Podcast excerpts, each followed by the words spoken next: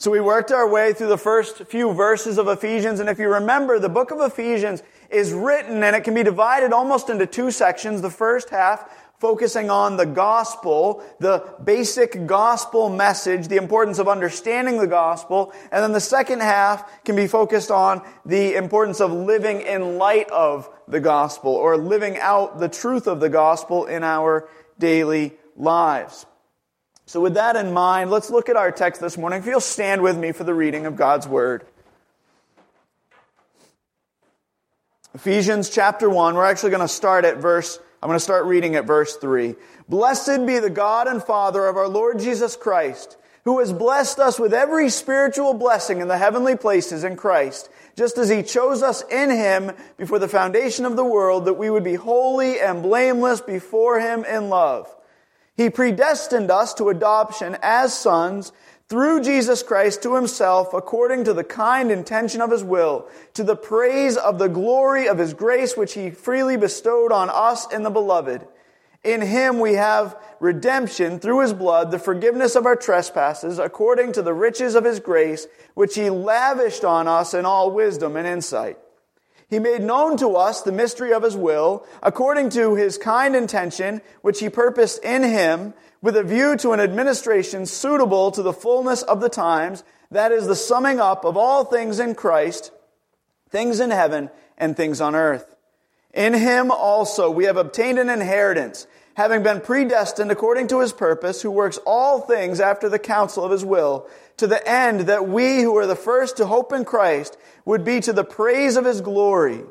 In him you also, after listening to the message of truth, the gospel of your salvation, having also believed, you were sealed in him with the Holy Spirit of promise, who is given as a pledge of our inheritance, with a view to the redemption of God's own possession, to the praise of his glory. May the Lord add a blessing to the reading, the hearing, and the applying of his word. Amen. You may be seated.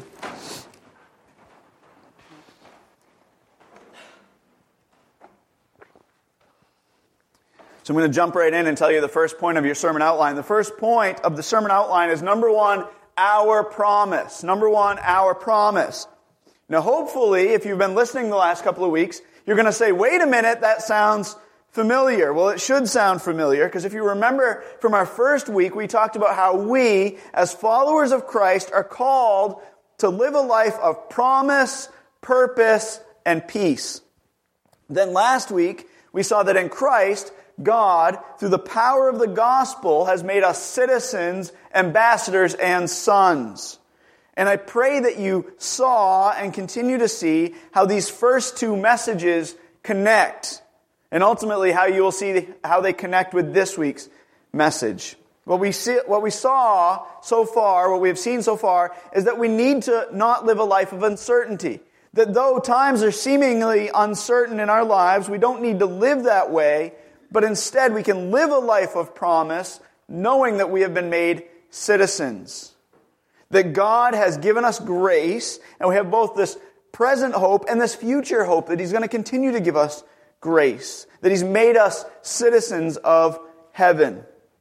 We need not live a life of aimlessness, but we can live a life of purpose, knowing that He has made us ambassadors, that we are to represent Christ. And we need not live a life of fear, but we can live a life of peace, knowing that He has made us sons and daughters. So we have this idea that we are called to live a life of promise because He's made us citizens. We're called to live a life of purpose as we serve Him as ambassadors, and we can live a life of peace, knowing that He loves us and called us to be sons and daughters.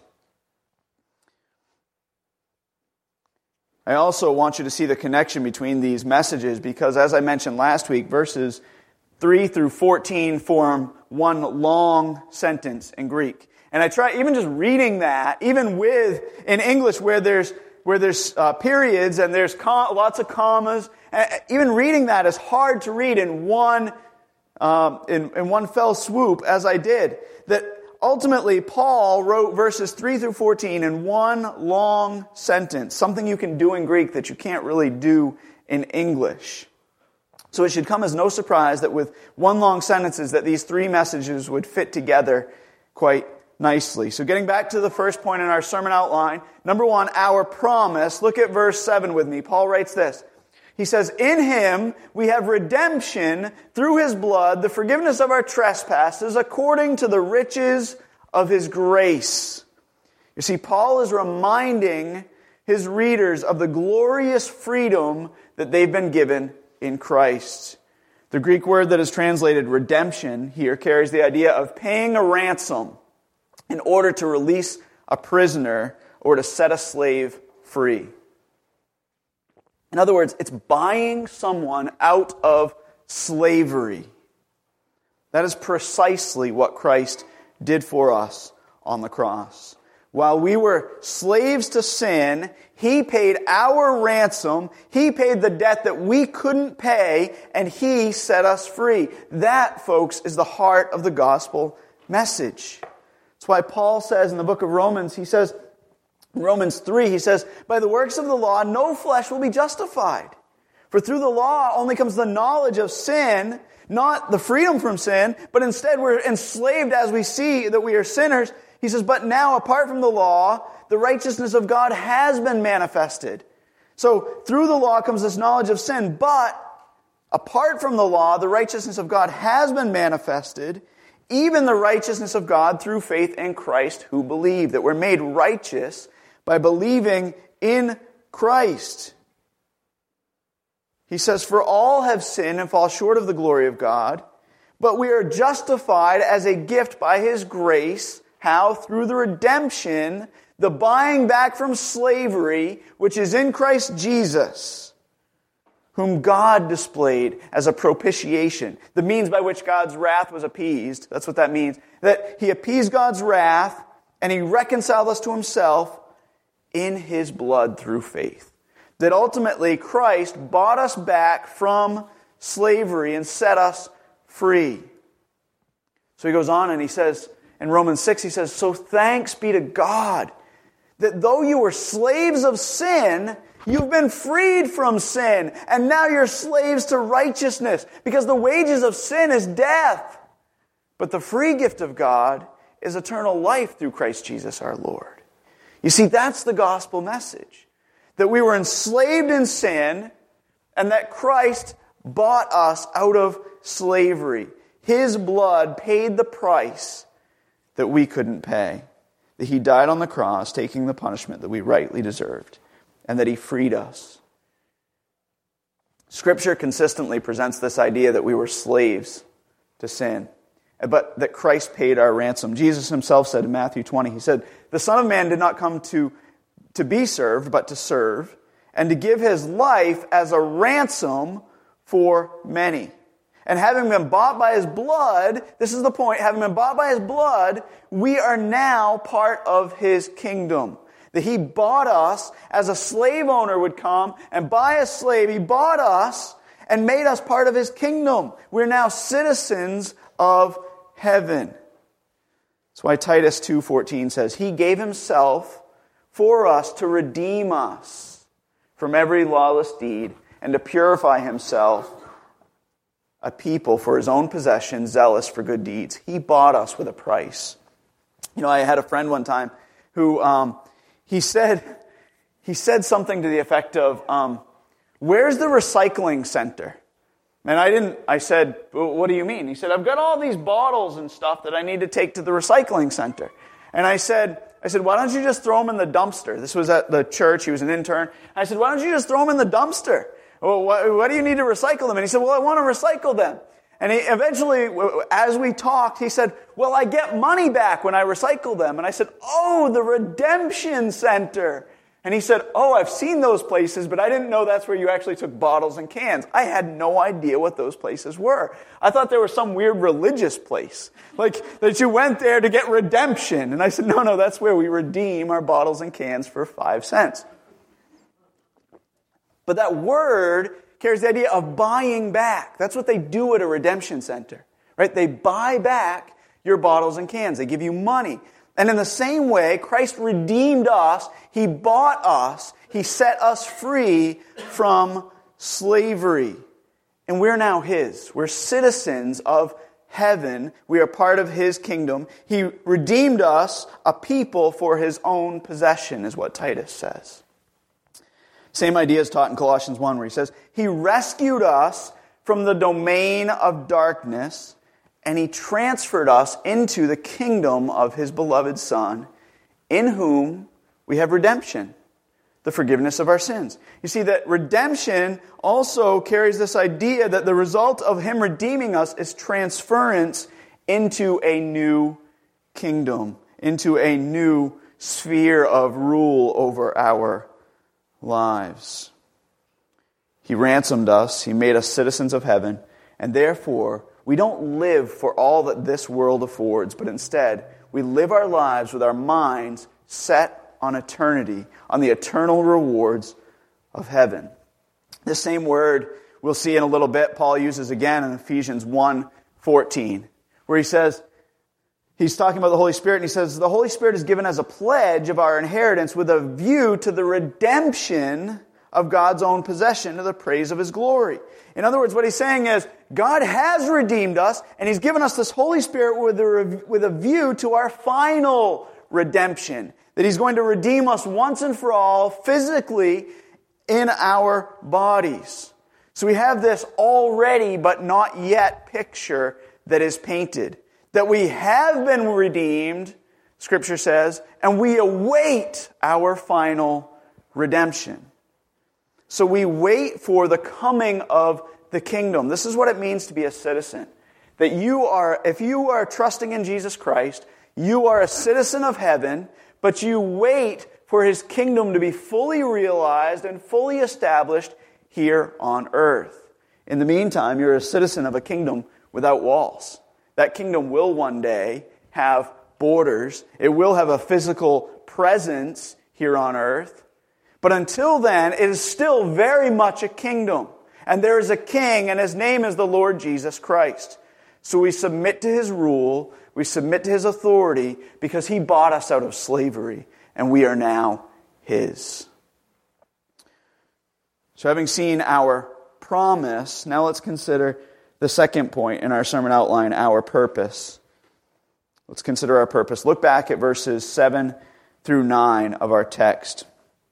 Verses 7 through 9. The NASB, by the way, reads like this. The New American Standard says this In him, we have redemption through his blood, the forgiveness of our trespasses, according to the riches of his grace, which he lavished on us. And then places a period there.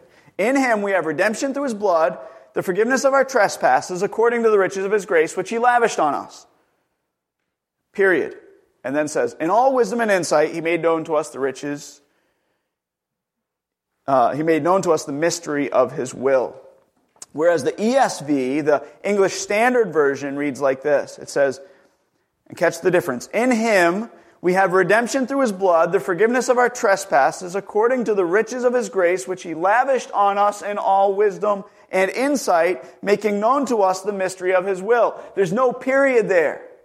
There's no, that he doesn't stop when he says the grace which he lavished on us. That instead he continues and says, in all wisdom and insight. So the question is this whose wisdom and insight is he talking about? Because there's two different ideas that seem to be portrayed here. Now remember, this is one sentence in Greek. So it's not that one is necessarily right grammatically or wrong grammatically, that instead we have to understand what was Paul's intent. How do we make, take this one long Greek sentence and make it understandable in English. And I think by putting a period in the wrong spot, we miss the point.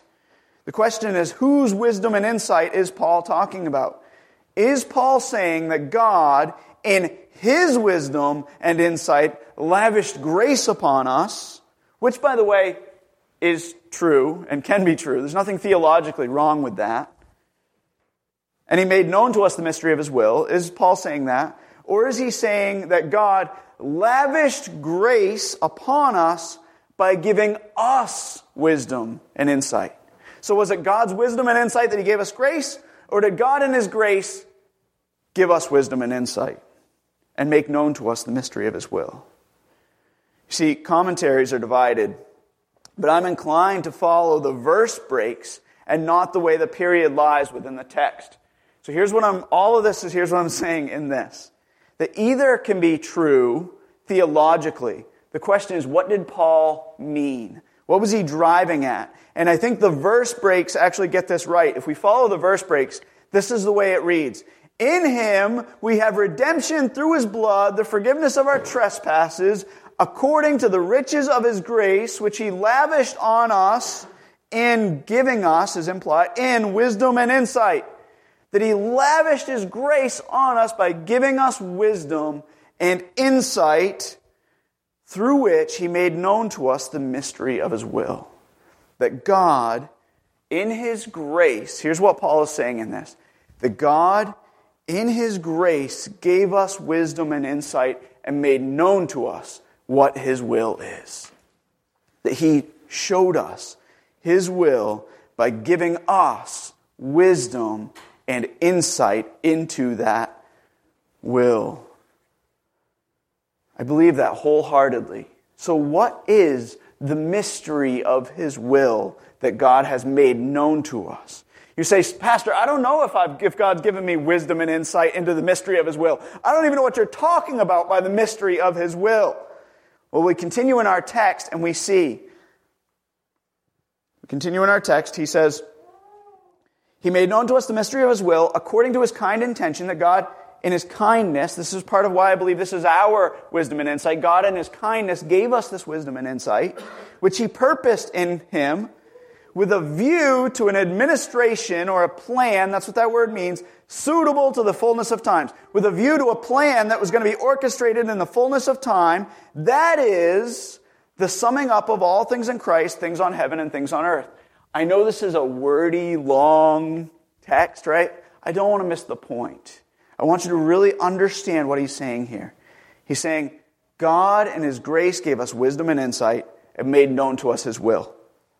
And that will, that, that, what he made known to us is a view of God's plan in the fullness of time to bring all things in Christ and to subje- subjection to Christ.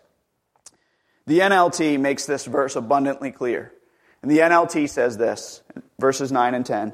It says, God has now revealed to us his mysterious will regarding Christ, which is to fulfill his good plan. That God has made known to us his will, which is to fulfill his good plan, and this is the plan.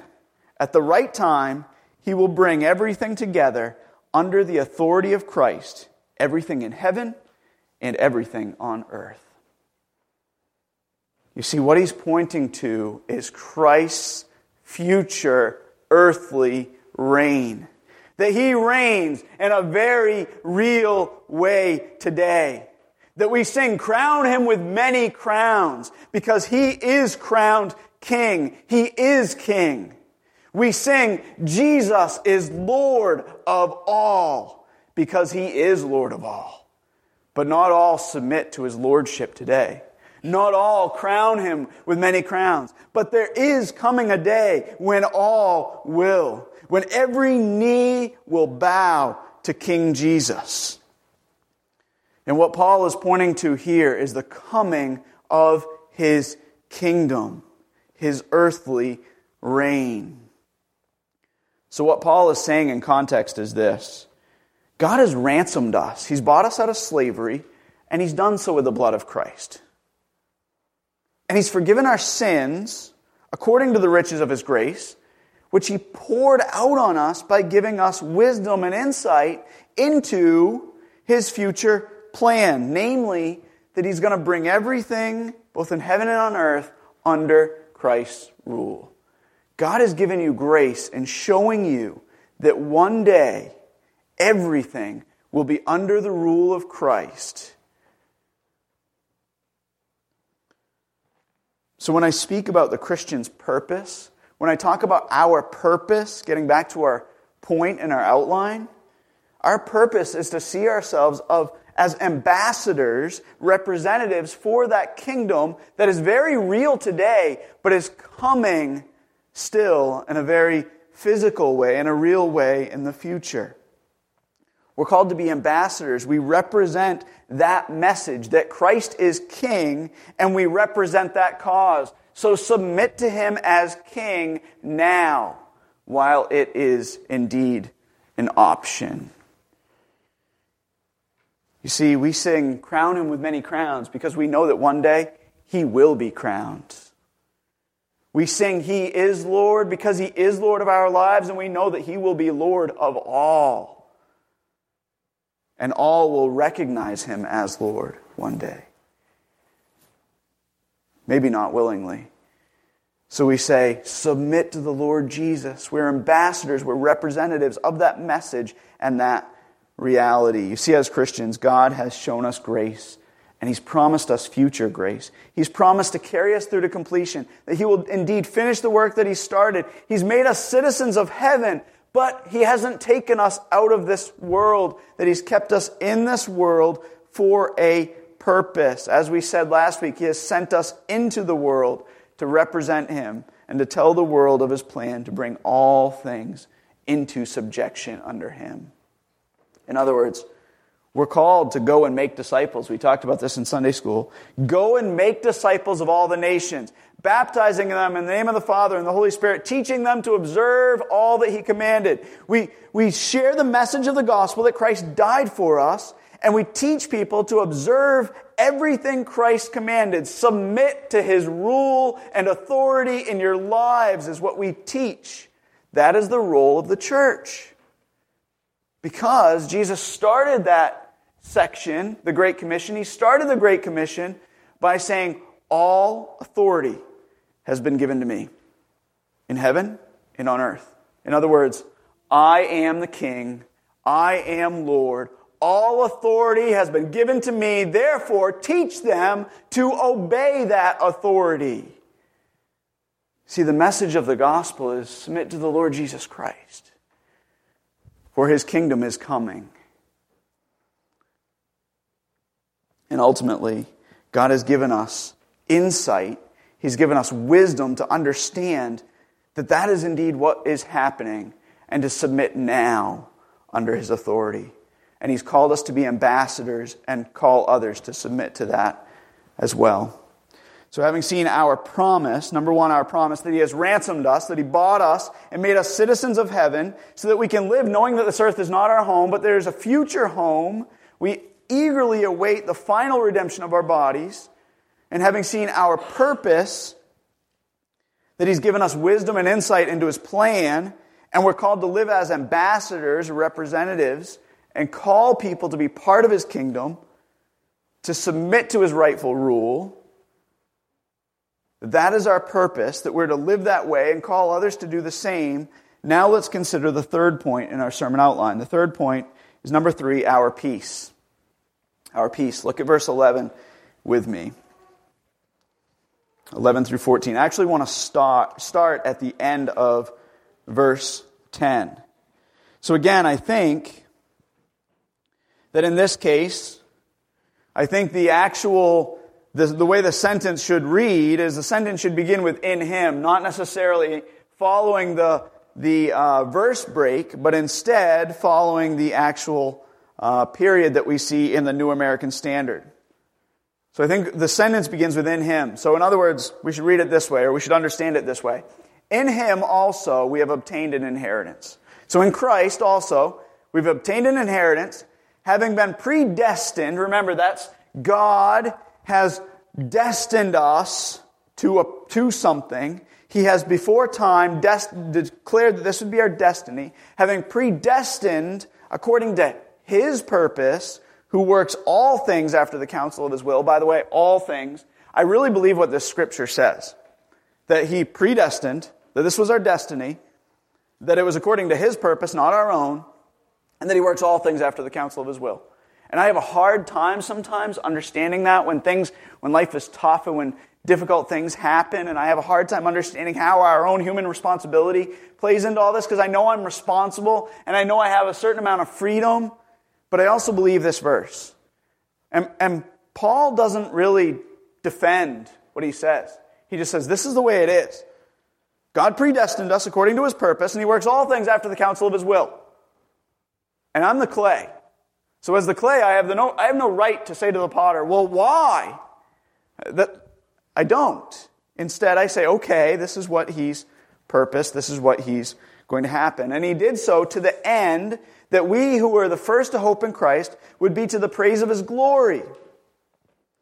In him you also, after listening to the message of truth, the gospel of your salvation, having also believed, you were sealed, you were secured, that God predestined it to happen, and he, he's going to make sure that it does indeed happen. That just as God chose you before the foundations of the earth to be in Christ, that he's going to carry it through to completion. He has sealed you in him with the Holy Spirit of promise. That word means that you've been secured. That no one's going to snatch you out of the Father's hand. He sealed you in Him with the Holy Spirit of promise, who was given as a pledge, a down payment, if you will, of our inheritance with a view to the redemption of God's own possession to the praise of His glory. In other words, he says this God predestined that this would happen according to His purposes and His will. And you, after listening, you believed that there is human responsibility, but you were, and in that you were sealed, you were secured. That God has secured you in Him. And He's given you the Holy Spirit as a pledge, a down payment. One of the things that we do at the place where I work is we often, if somebody wants to order a camelback sofa, like, like Bill would want to order a like a camelback sofa and some crazy fabric, right? Some 18th century, right? If somebody wants to order something that we know we can't sell, because there's only one person in the world, Bill Batty, who would order a sofa like this, we require a deposit, a down payment. In other words, we want to know that you're coming back and you're going to pay for this thing. And ultimately, that's what's really pictured here. I know all analogies break down. Don't stretch this too far. That's not the point. But the point is that the Holy Spirit is given as a down payment, as a, a seal, a sign, a pledge of our future inheritance. That ultimately God will finish what He started. That yes, we're part of His kingdom, but He's coming back and He's going to establish His kingdom here on earth, and we can trust in His promises because He gave a down payment. And he did so with a view to the redemption of God's own possession. In other words, the Holy Spirit points us to the fact, having the Holy Spirit in our lives, points to the fact that God is going to come back and finish that final redemption. That He's called us to His own possession and that He's going to redeem us fully and finally, once and for all, in the future. See, as followers of Jesus Christ, we're both citizens and ambassadors, but we've also been made sons and daughters. And as such, our inheritance is heaven. That's precisely what Paul is referring to in verses 3 through 5. When he says, Blessed be the God and Father of our Lord Jesus Christ, who has blessed us with every spiritual blessing in the heavenly places. He's made you a citizen. He's given you everything that heaven affords, every blessing that heaven affords, just as He chose us in Him before the foundation of the world, that we would be holy and blameless before Him in love. He predestined us as adopt, to adoption as sons. But He chose you as a son through Jesus Christ to Himself according to the kind intention of His will. That our destiny was to be sons and daughters, and that we would inherit every spiritual blessing of heaven. I have a hard time sometimes understanding when Scripture says all things are yours in Christ, and when it points to this, the riches of what we inherit, that somehow we inherit heaven, that heaven is ours, and that we're co heirs with Christ. I have a hard time in understanding the fullness of all that that means. But I know this that it means that there's a future hope for us. That regardless of how difficult life gets, regardless of what happens in this life, this life will be over and it'll be over shortly. And there's another life, another world in which we will inherit, that we will inherit, and that world is heaven. So we can live in a, with peace, this inner peace, the spirit of peace, spirit of rest We can live that way because we know that heaven awaits us. And this, by the way, isn't wishful thinking. The danger in all of this is that we point to this as some wishful thinking. Well, I, I hope he's right. I hope heaven is real. And I, I, I, I'm living in such a way that that's where my hope is. And I don't mean hope as in like this nebulous future idea that maybe it'll happen. Instead, Scripture speaks to our hope as grounded, rooted, true. You've been given a down payment, you've been given a pledge, namely the Holy Spirit. So if the Holy Spirit lives in you, that the Holy Spirit, He lives within us, and He, he testifies to the reality that God is indeed working in our lives and that He has that he has a plan, and that plan is to reign and rule in righteousness. The Holy Spirit's given as a down payment with view to our final redemption, the redemption of our bodies, where we spend eternity with Him in heaven. So this isn't wishful thinking. Instead, we know. We know that this is going to happen. And how do we know? Well, the scripture says because He's given you the Holy Spirit. And the Holy Spirit testifies in your heart that this is real. And the Holy Spirit tells you that this is real. And the fact that He's given you the Holy Spirit should signify that His promises are true. He's coming back.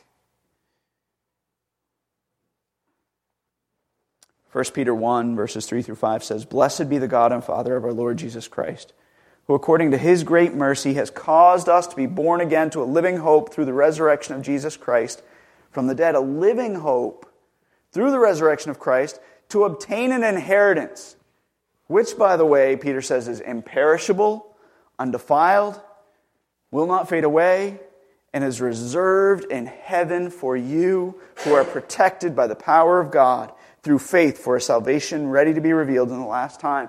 That ultimately God has protected this inheritance. It will come to pass that if you are in Christ, this is what awaits you. So we can have peace. We can live in peace because nothing can separate us from the love of Christ. And we know that as many are the promises of God, 2 Corinthians says, as many are the promises of God, in Him they are yes. In other words, God has promised many, many things. And in Christ, they're yes. The answer to those promises is yes, they will come to pass. 2 Corinthians 1:20 says, "As many other promises of God, in him they are yes. Therefore also through him is our amen, our verily, our truly to the glory of God through us. Now he who establishes us with you in Christ and anointed us as God, who sealed us and gave us the Spirit in our hearts as a pledge." Again, the Holy Spirit is a pledge, a promise, declaring that the promises of God are indeed true and will come to pass. So we can live in peace because we can trust His Word. So, by way of review, we've seen number one, our promise that He's ransomed us, that He's bought us from slavery, He's made us citizens. So we can live knowing that this earth is not our home, Instead, we eagerly await something better, the final redemption of our bodies. We've seen our purpose that we're called to live for His glory here and now while on this earth.